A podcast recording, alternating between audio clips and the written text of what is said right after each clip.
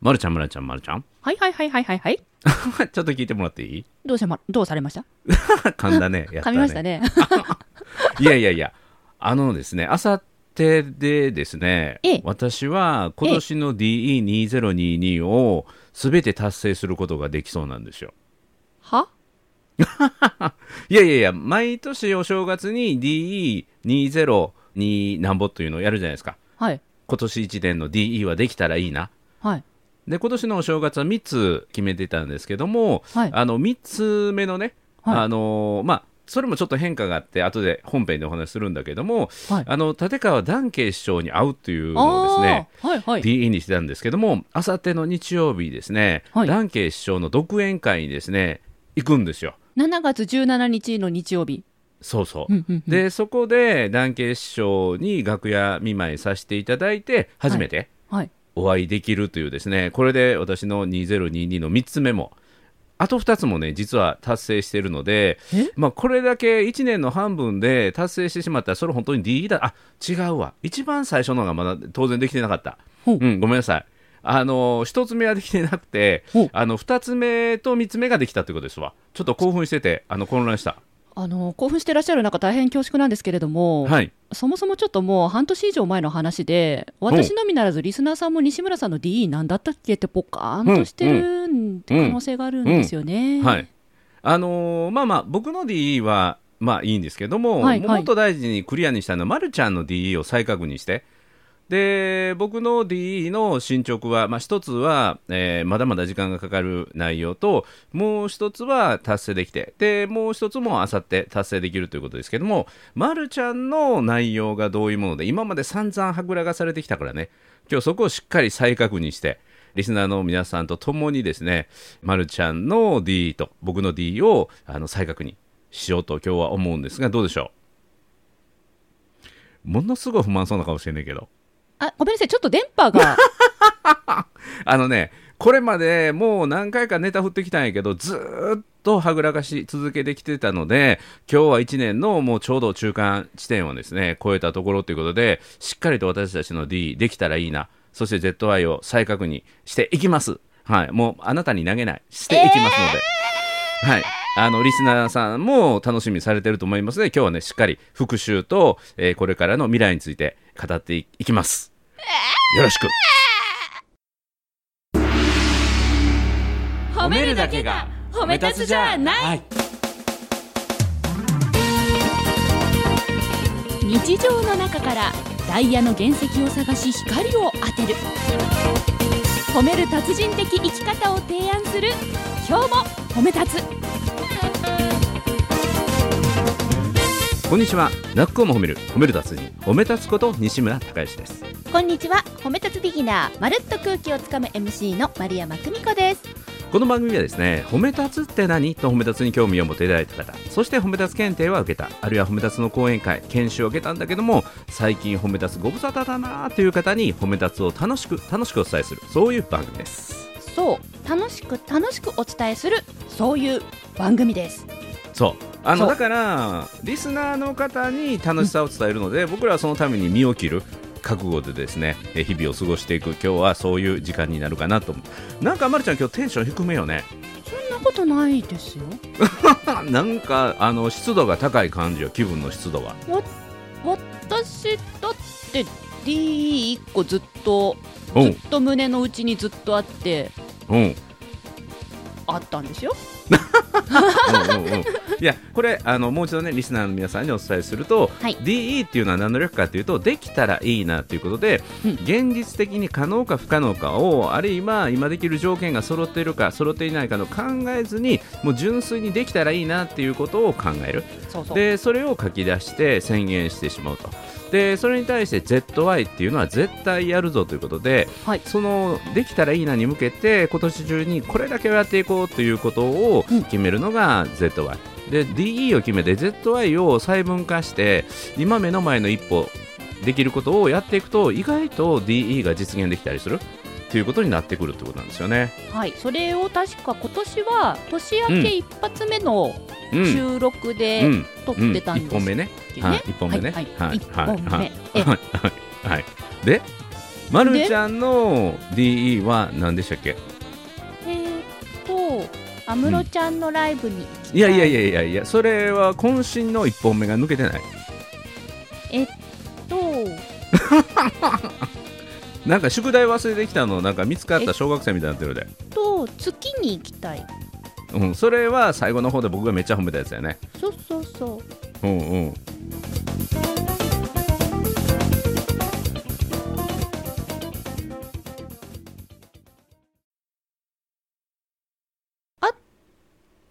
とうんまああのあれですよねいやちょっと待ってちょっと待ってあのこれはできたらいいねっていうやつやから、はいあのできてなくて全然いいことやからおここは別になんていうかなさらっと言っていいとこよあうんそれに対して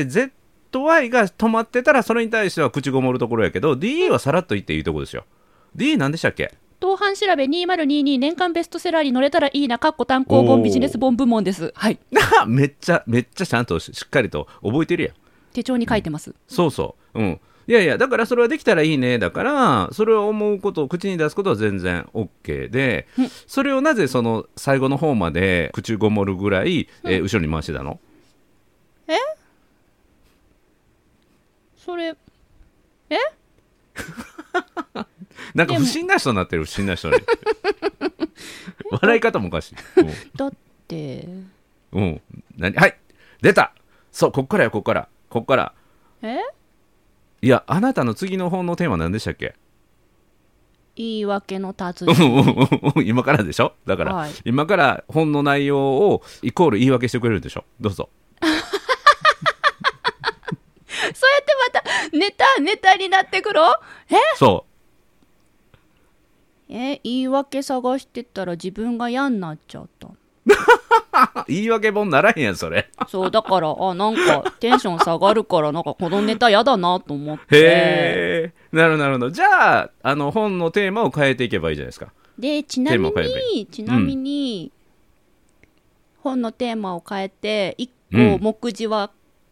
8割書いたんですよ、おすごいじゃないですか進展してるすごいすごいすごいただちたなみにだテーマ違うんう、ぜテーマ違うの全然いいですよあのー DE は当は半い調べの売り上げの2022年のはい単行本ビジネスに乗るってことやから、言い訳本の,、はいあのランキングに乗るということじゃないからテーマ変わっても全然 OK よ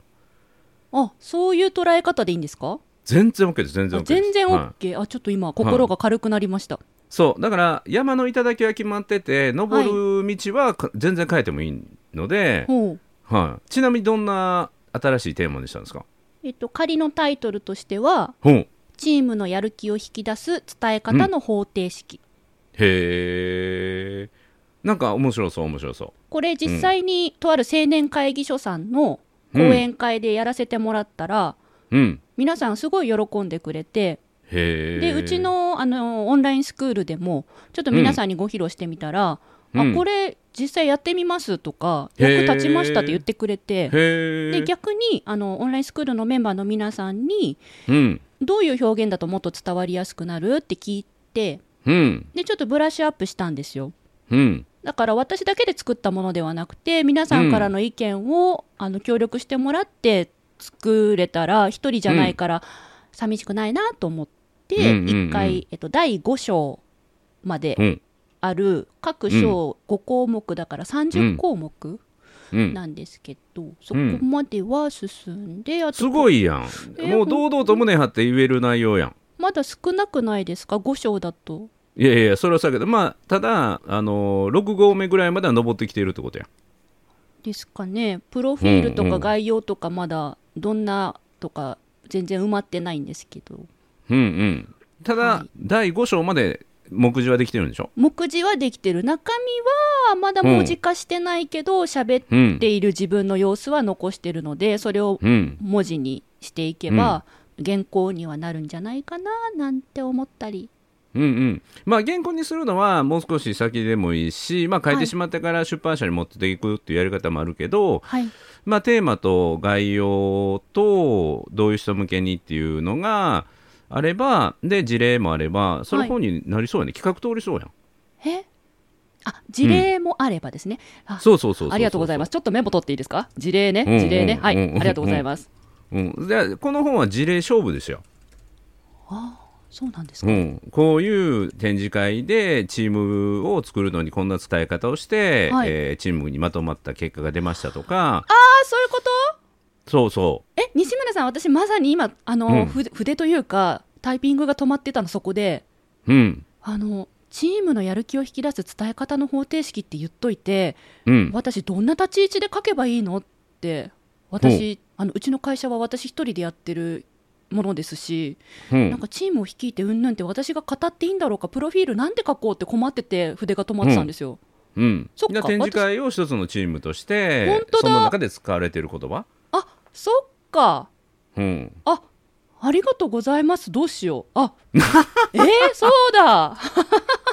いやいやそれ以外に何があるのよ、いやいやいやいや目から鱗落ちましたよポロリとうん、あそうですね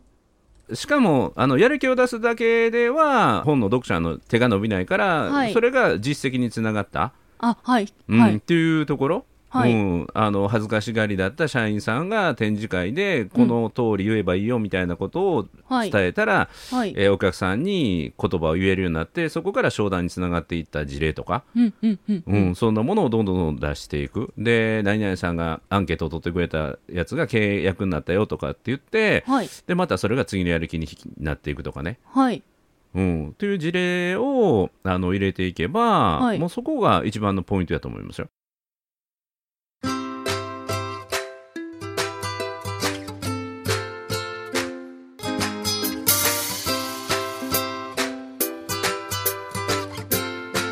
今日も褒め立つ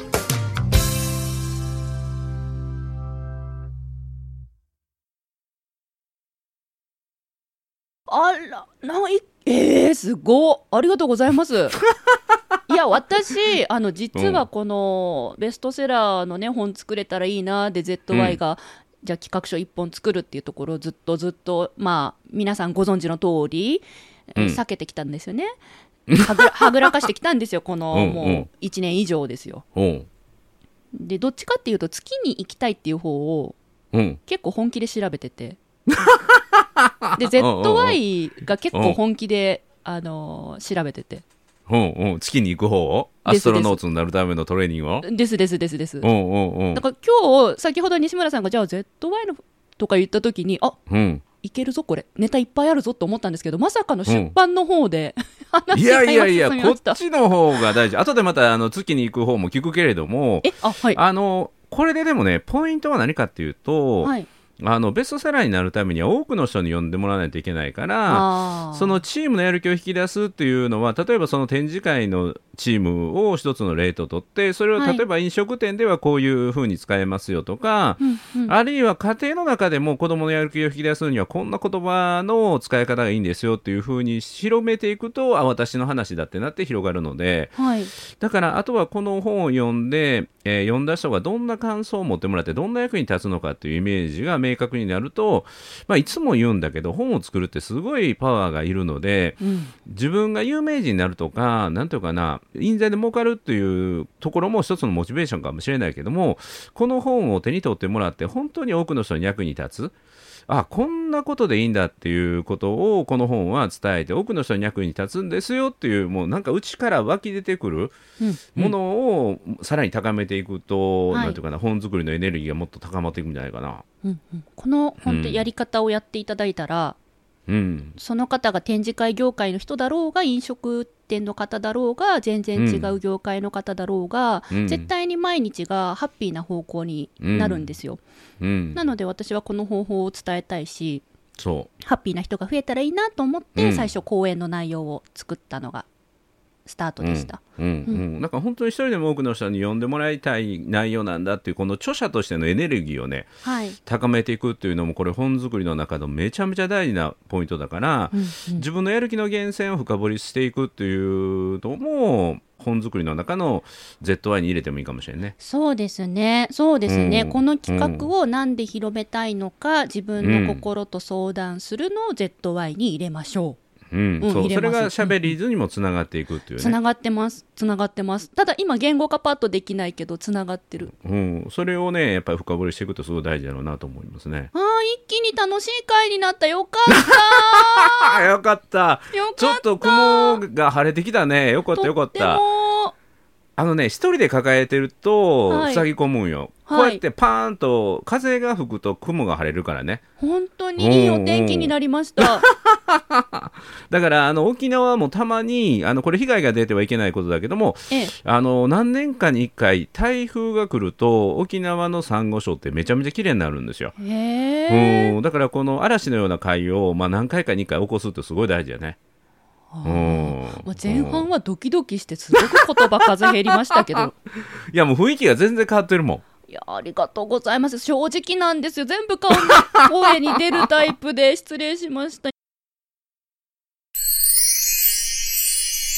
4個目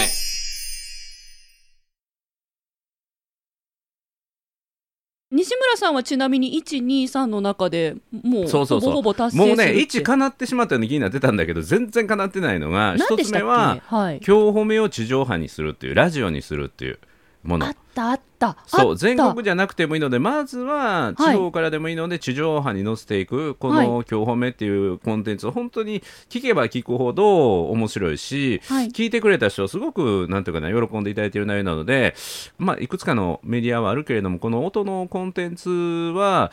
やっぱりね作っていきたいですよねで改めてね、うんまあ、これ一つのことだけを思って言うことじゃないんだけども、はい今世の中に本当に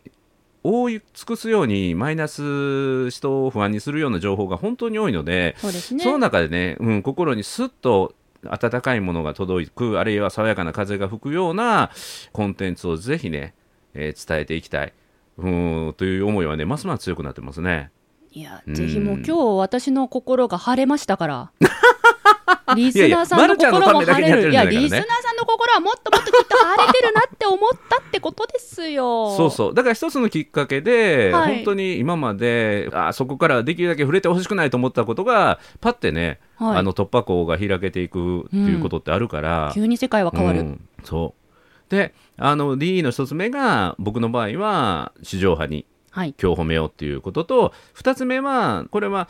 あのしたいなっていうことでもあったんだけども褒め立つの認定講師ミーティング、はでい。できれば会計温泉でやれたらなというのこれはもう5月のゴールデンウィーク明けに実現しました確かにせ、あのーこちらの番組でもご報告いただきましたね。そうそう、うんうんこれはもう普通にできてしでまったのできましたね。おめでとうございました。そうだ、そうこだれから逆に言う D か。とそう、まあ、あのまるちゃんには DS やろって言われてねそれできそうでしょみたいなはいはい。で、3つ目が団決勝に合うっていうね。これ盛り上がったやつですよね。そうそう。で、これをまるちゃんにムーンショットのプロジェクトにしてもらって、弟子はい入りするというところまで変形したんだけども、はい。その後ですね、僕、団決勝の本をですね、えー7冊読んでね、ええ。 1冊ね、えおー、2冊ね、画面に出してます、えー今、西村さん三が。冊ね全部持ってる、はい本当に。はい、4冊目はこれね。はい。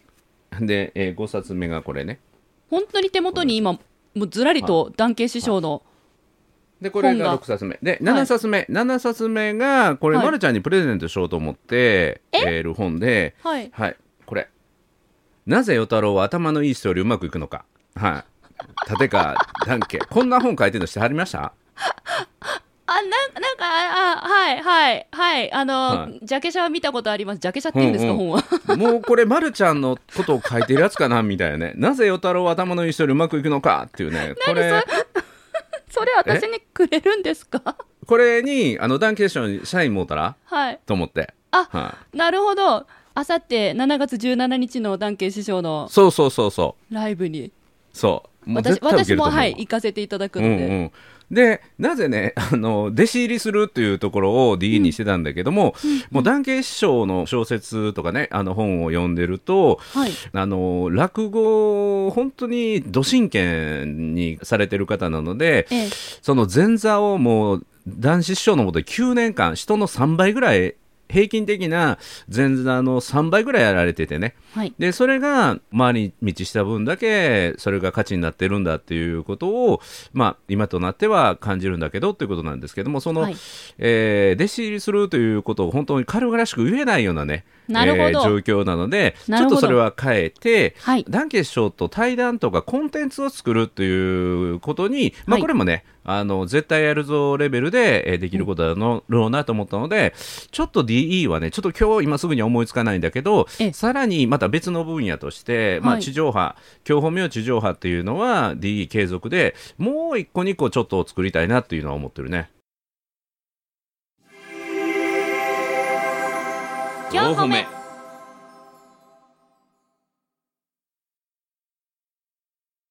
ここからあと半年の DE をもう1個2個作りたいなってことですか、うんうんうんそうですね。へはえ、いもうそれ自体が DE ですね。うん、そうそうそう。やっぱり、なんていうかな、できそうなこととか、うん、せなあかんこと、SK とかをね、ばっかりこう、並べていく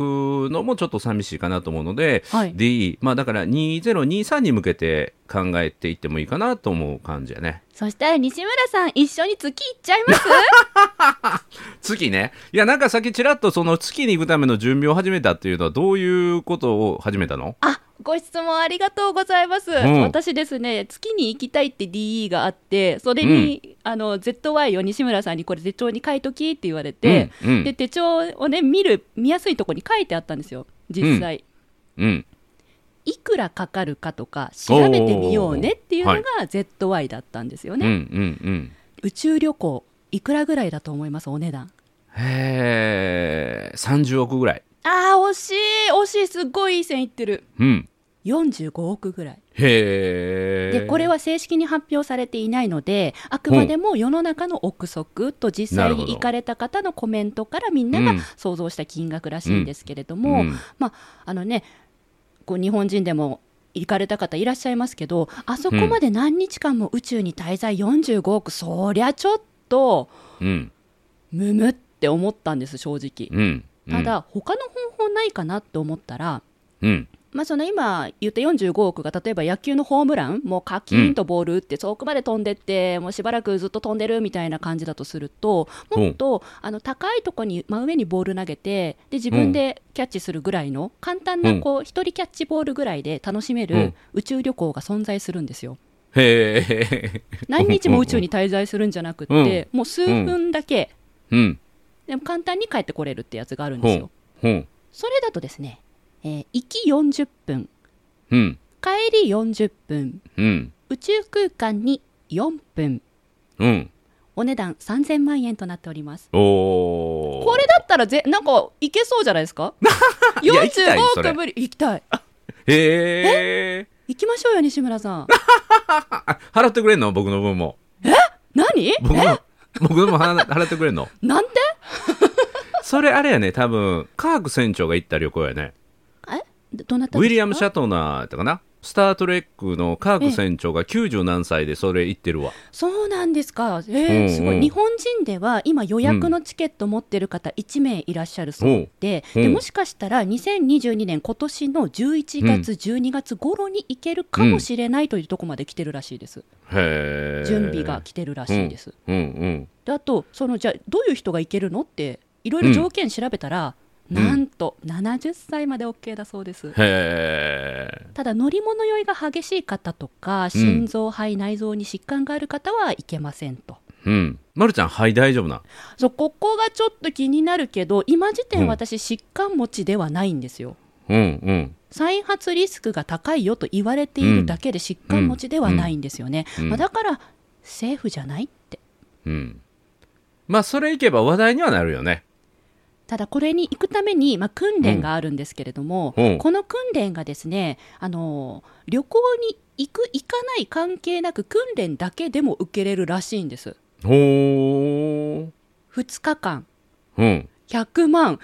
うんこれこれありじゃないですかこれどうですかこれ行きたくないですか西村さんまあまあまあまあ、あの、それはありかもしれんね。ありですよ僕僕ガゼ、うんまあ、これうん私めちゃくちゃ行きたくてうん。で座学プラス、まあ、うんいろんなこう無重力を体験する訓練があるそうなんですよね、たうだんその無重力訓練っていうのが飛行機で実際空飛んでうんで無重力空間作り出してうんなんかおえーとかなるらしいんですよね。うんうんじゃあどれぐらいの重力かかるのっていうと、うんまあ、実際宇宙の旅行するときに行きは3から 4G かかるんですって、うんでうん帰りが4から 6G ぐらいかかるんですって、うん人間の限界 6G ぐらいなんですって、うんまあうん平均とって 4G ぐらいじゃないですうんか、うんこの訓練今残念ながらあの2日間で100万円の訓練残念ながら今募集していないんですようんうんじゃあどうにかして私この 4G ぐらいの何かを体験できないかなと、あうんうんどそんどんこま発生してでい調くねべた、はい、うんうん1個だけあったんですよほい富士急ハイランドはいドドドンパというジェットコースターが、なんとうん 3.75G が体験できるそううです、んうんだがしかしこれ今運休中らしくてもう再開を楽しみに待とうと思います、 まずはここからやろうとなんか月旅行からドドンパに行ったって こと富士急ハイランドに行ったってことだよねまあまあまあこれもなんていうかな、月に手を伸ばしてだからこそ見れるところでね、はい、うん、あの高いとこを目指せばいろんなものが見今もねいくらえっと45億45億らしいですね45億から3000万に行って3000万から100万に行ってえでドドンパまで行った100万こかれらドドがン楽しみよね楽しいすんごい楽しくてこれ調うべてん手帳に書いた時、うんうんなんか人間の中には 3G を経験すると失神しちゃう人も多いらしいんですよ、うんうん私小学校の時にディズニーランドのスペースマウンテンというジェットコースターに乗って気絶したことあるんですね、うんうんでも、あのーそれを乗り越えたいと思ったからもうちょっと大きく高校生ぐらいになった時、友達たち10人ぐらいと一緒に行って、うんあのリベンジしたいとうんでなん10回ぐらい連続で乗って最終的にはスペースマウンテンに乗りながらみんなで効果を歌えるようになったんですよ。ほうほうほうだからわ私結構ジェットコースターに今自信ついてるのでほうほうあこれは近々ドドンパ再開したら行こうって思ってます、うんなるほどやればできると思うんですよねで月は月はどうなの月はいやいやそそれでちょっとずつ階段登ってって2日で100万の訓練もうんやりたいし、うんそう行き40分宇宙うん4分だけ、帰り40分の宇宙旅行、3000万、うんいいじゃないですか行きたいですよねこれ行けたらもう月行けるんじゃないですか4歩目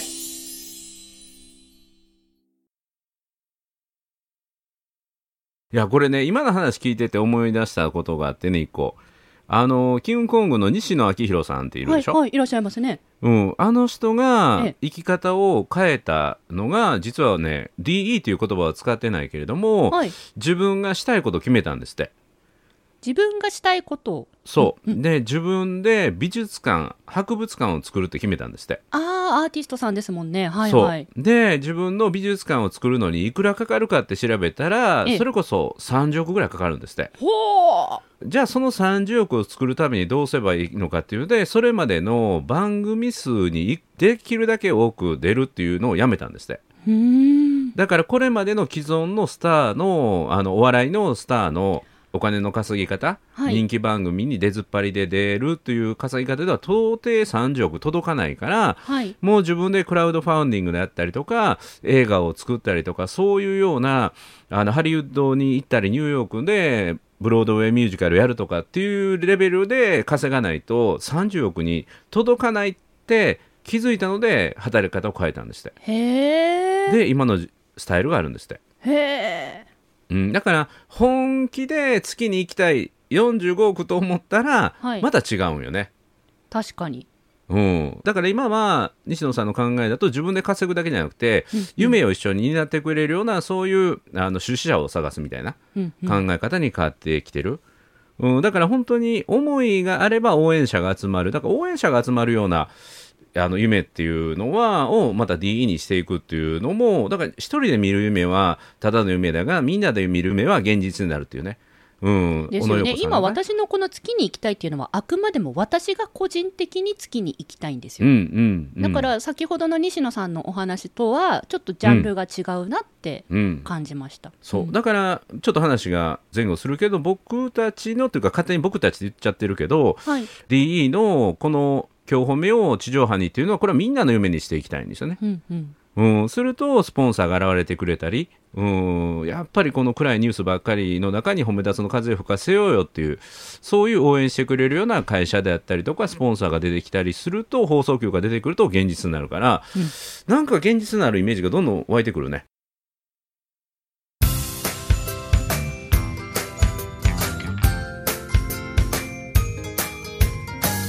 褒めるだけが褒め立つじゃない今日も褒め立つ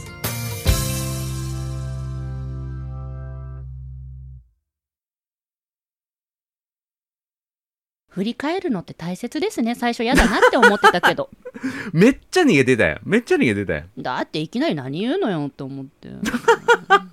いやねあとちょっとだけねこれ別の話だけど僕ちはいょっと最近嬉しいことがあってね、お何ですか週明けはにい取材を受けるんですよ、これはテレビなんですけおめでとど、うございますはいまあ、僕が出るところはほんの少しであって、はい9月のシルバーウィークに放送される予定の今撮影の準備に入ってるんですけども、はいまあそのねディレクターさんがはい満を持してこの褒めるというよりも褒めることを今の多様性の時代の中でいかに生かすっていうか必要かっていうことを、まあ、番組の趣旨にしたいっていうことで、まあ、取材に来てくれて、うんその方がね教会のことをプラス僕のことをすごい調べてくれててお本を読んだりとかブログ過去のブログも読み込んでもらったりしててはいで打ち合わせの最後の方で西村さんの言葉にはすごい覚悟が感じられるんですよねってこうなんかボソボソとね不器用な伝え方ながら言ってもらってそれがすっごい嬉しくてね、はいうん、だからなんていうかな自分の思いを体現しながら生きていくっていうのは大事だし、はいでそれは多くの人に伝わってないよでも伝わることってあるんだなってすごく感じたので、なるほこどれからもこの今日褒めでできたらいいなとか、はいあの途方もないことも言い続けながらできることを DE プラス ZY で固めていくとホラ話みたいな話がねホラ話みたいな話があホラできたみたいなね、えーおーことにどんどんなっていくっていうねうん、これ本当にね現実だと思うのでみんなもホラ話をしてでホラできたっていうね、うん、ことを一緒にねやっていきたいなと思います。じゃあぜひリスナーさんも今日この番組を聞いていただいたことをきっかけにほら吹いてみましょそうそうそう。うん、うん、う、ねどうやって吹けばいいの例え ばブログとかやってる人だったらブログにちょっと、うんあの現実味ないかもしれないけど今日はそういう記事にしますとか言って一本書いてみるとか、そうそう。 SNS するとねに投稿してみるとかあの周辺情報がめちゃめちゃ集まるよ。だから、まるちゃんも月来た言うと、こんなんあるよ、こんなんあるよ、こんなんあるよって情報が集まってきたように、はいそこまで無理かもしれないけどもとか、もっとこんなことありますよっていうのがあるので、はいあのぜひねあの、口に出してみる、アウトプットしてみる、誰かに話す、書く、すごい大事ですね。ですねいや私もまさに今日ここで企画書のうん、背中を押していただいたので本当にアねウトプットすることは最後のピースが埋ま大って切だなと、はい事例、事例、そう成です功事例。そうですね、う前ん、にそ進こんででるまのずは大事感動のストーリーから入って本編に入るみたいなね、感動のストーリーから入って本編に入るうんテクニックですすね、テクニックっていうか一つの方法としてねうんバラバラだったチームがはあもう言葉の力によってはあ一つになってはあもう誰もが信じられなかった結果を引き出していくみたいなねそそんなストーリーでなぜそんなことが起きたのかっていうのの内容を解説していくみたいなはいいいじゃないですか、、はいいいじゃないですかいいですねはいとってもいいと思います でそれを ZY にするとどうなるのえっとこの「今日褒め」を聞き直すことがまず ZY でしょ、絶対やるぞでしょ、うんでそれで感じたアイデアを聞きながら全部メモに残すこれ ZY でしょ、でそのメモを残したものを西村さんからもらった出版企画書フォーマットに当てはめて整理するっていうのが ZY ですねあともう一つね僕からのアドバイスは、はい成功事例を5つ出してみるっていうことはね、い承知しました、はい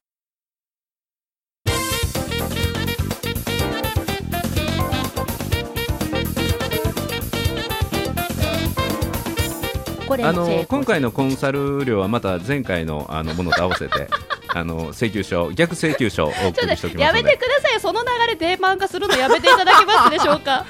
いやそれだけ価値ある相談させていただいてるってことですよねいや それ私が言うべきとこなんですよね、本来ね。まあ、あの私のことをねあのお題お題か材料みたいな感じであのこれがうんリスナーさんのところで何かアレンジしていただいて、聞いてくださっているあなたのねお役に立てれば、ね私は何よりでございます。はい、前回のメルマガコンサルと今回の出版コンサル合わせてあのパック料金でおもう送りしこておりのます番組は身を削って鰹節方式でやらせていただいておりますのでまた進捗楽しみにしていてくださいどうぞ西村さん締めのコメントいただけますでしょうか